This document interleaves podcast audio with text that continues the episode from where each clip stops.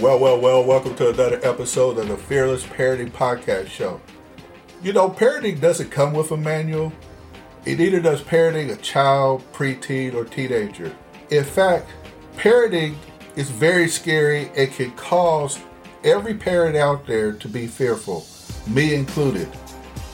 The goal, the purpose of this podcast is to provide you with information and resources that help you overcome family life struggles difficulties, and challenges, and to be able to parent fearlessly.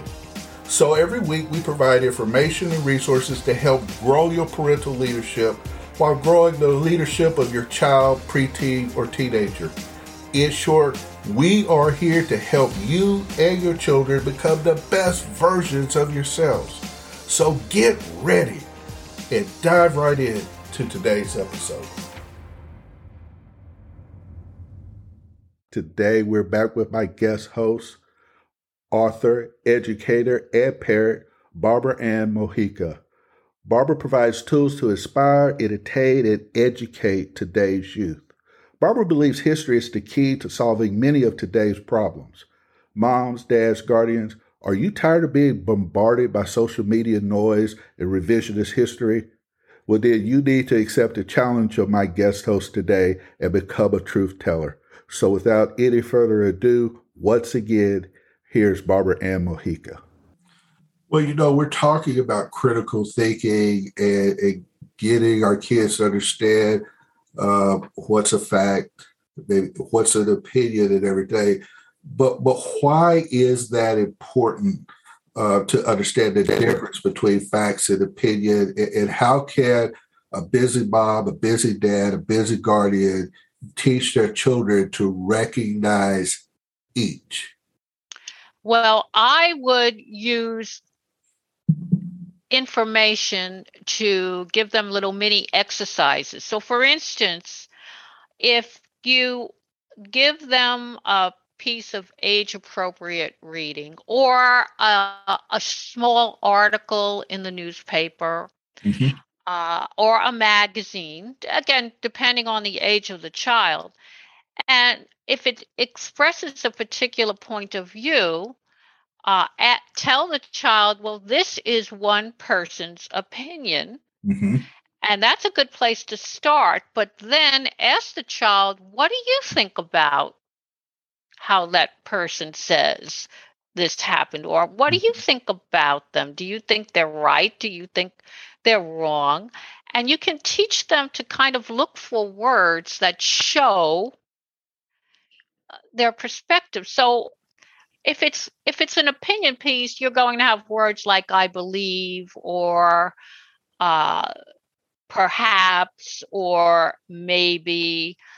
And then you can try to find an article or a uh, a news bite. You can even have child uh, listen to uh, a snippet of news and ask the child to to say, "Do you see that uh, there is an opposite opinion?"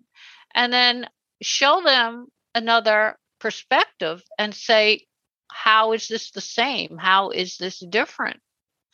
Uh, can you see how both uh, both people could be right or both people could be wrong because mm. part of critical thinking is not coming to a conclusion until you observe the facts and you think about them for a while. You don't just say, oh, he said this. You infer uh, different reasons. Well, why why do you why do I think they said this? Was something else happening in in the world that might have made them think that, or was was somebody else influencing them to make them come to this conclusion? And then again, we said before the way people communicate. How is this being communicated to us? Are we just hearing one side of the story, or is is that reporter or is that article trying to to give us the opportunity to see more than one viewpoint?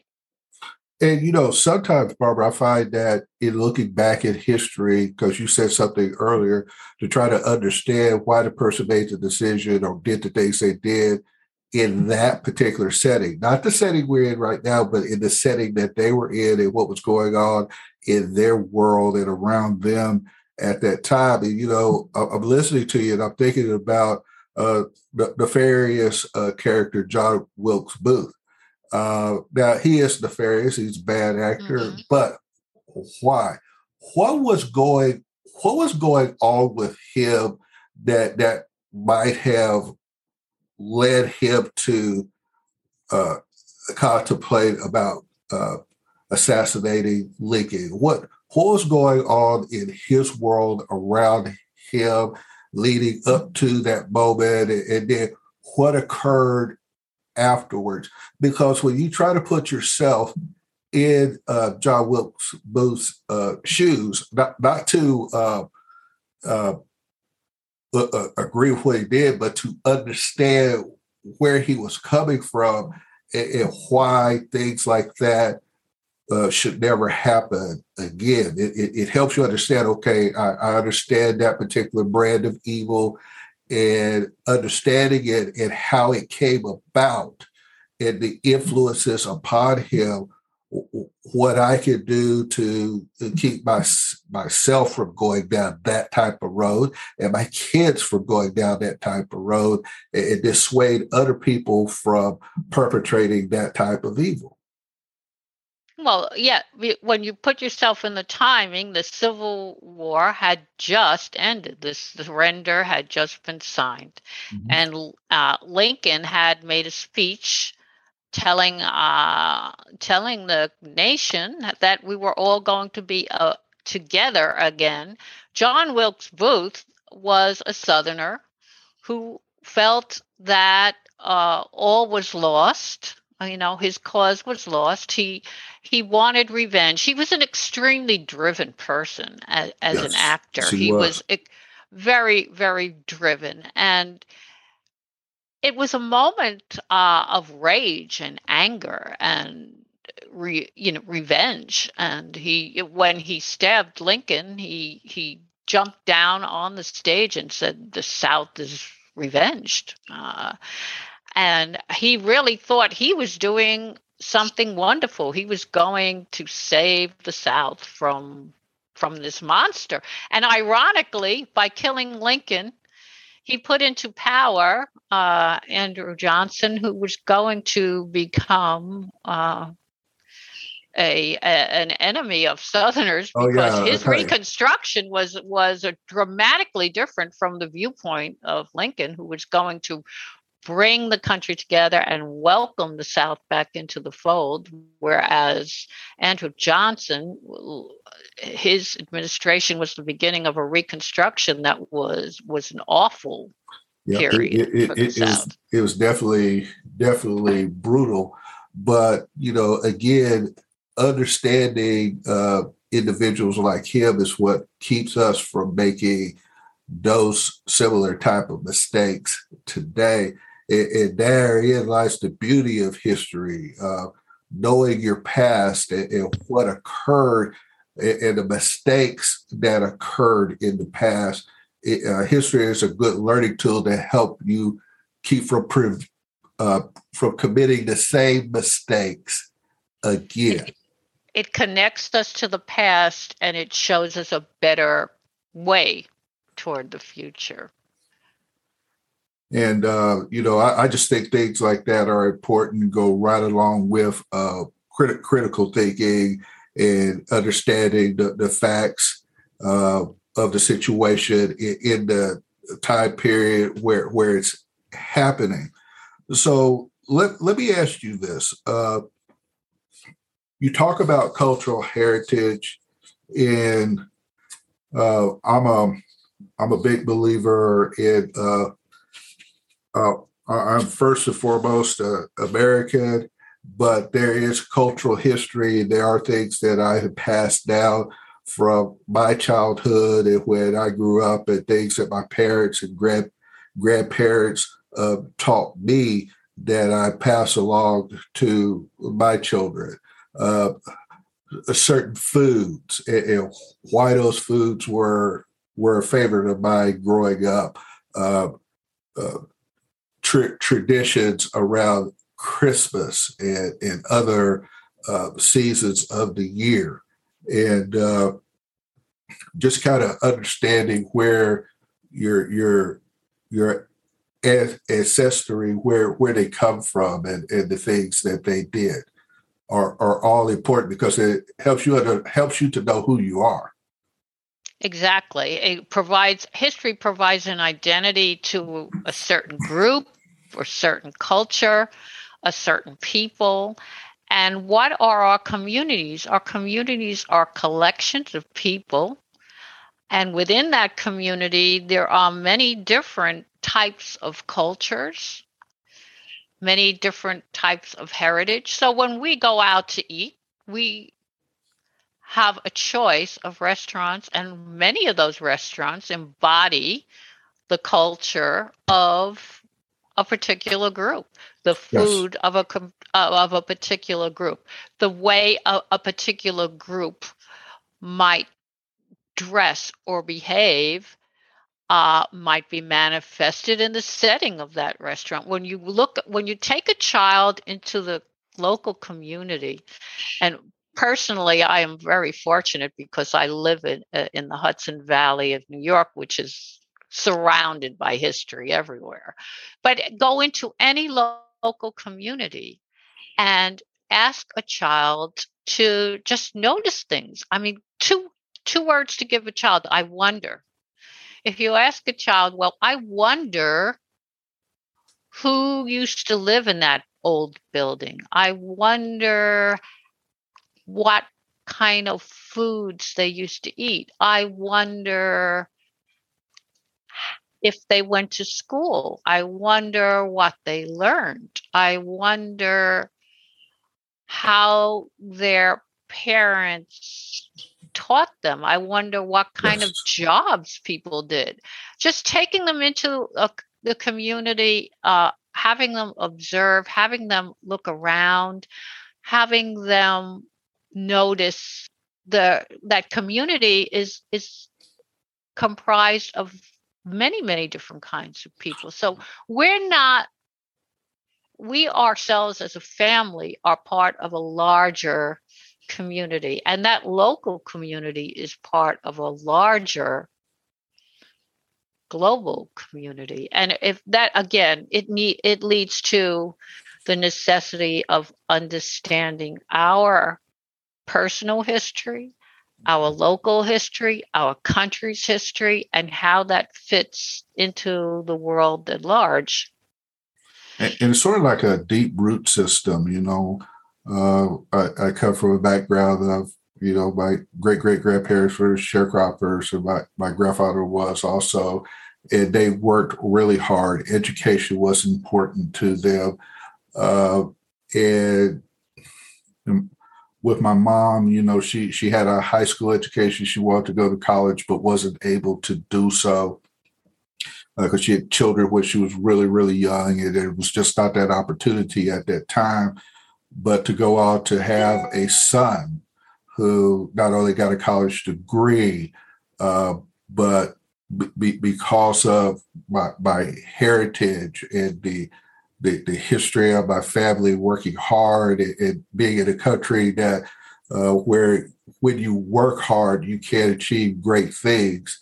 Uh, went on to become a naval officer. Went on to uh, to obtain a graduate's uh, a degree, and uh, all, all, because of hard work and a, and a, history of hard work and the roots of my my family and my family's heritage. And that, that's the wonderful, great thing about this country and this country's history is you have all different uh, ethnic groups coming in, uh, each of them working hard and uh, you know, I, I like to say America's history overall, though we we've had our problems, we have had our failings, but hard hard work and uh, of, of, many many different cultures have led to many successful people from a multitude of cultures. Yes, and I I would agree, and and my story is not dissimilar. Uh, I I came from a family. Um, both of my parents uh, didn't finish high school. Uh, they they were they came of age during the depression and they went out very young to work and and help support the family. And i was the first one uh, on either side of my family to graduate college. But uh, again my parents instilled in me that determination and that curiosity to to want to press forward and and to want to uh, to achieve. And that that's the greatest thing we can give our kids. Uh, you know being fair uh, teaching them to be organized teaching them to be responsible teaching them to be independent thinkers teaching them to communicate well but also to listen well and and you know mm. encourage them to share but encourage them also to be open to listening and uh, always finding uh, another person's perspective. Growing uh, themselves, stretching themselves, and uh, you know, it, people. A lot of people talk, but you know, few people take the time to listen to what's being said and what you said a while ago, that's how you circle back to curiosity, uh, that it had been so ingrained in you that even into adulthood, there was the wonder of curiosity and moms and dads and guardians. Don't get anything else out of this. Uh, it's still in your kids the the wonder and the excitement of curiosity so that they're always have a desire to to grow themselves from now until the Lord calls them home because we weren't meant to sit in our comfort zone. We were meant to grow. And growth requires uh, curiosity to, to extend oneself beyond who you are, what your knowledge is, and you're never too old to learn and expand and grow who you are.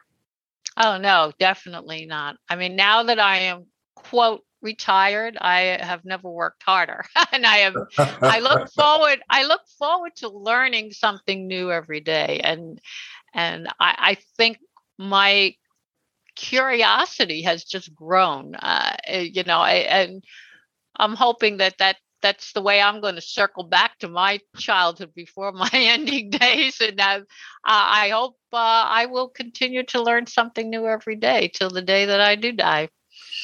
Well, parents, uh, we appreciate you uh, listening in on this uh, uh, podcast. Uh, Barbara has 14 books out there, and I think that it'd be well worth your time to go out and go to her website. And we're going to have links to her website and links to where you can find her book.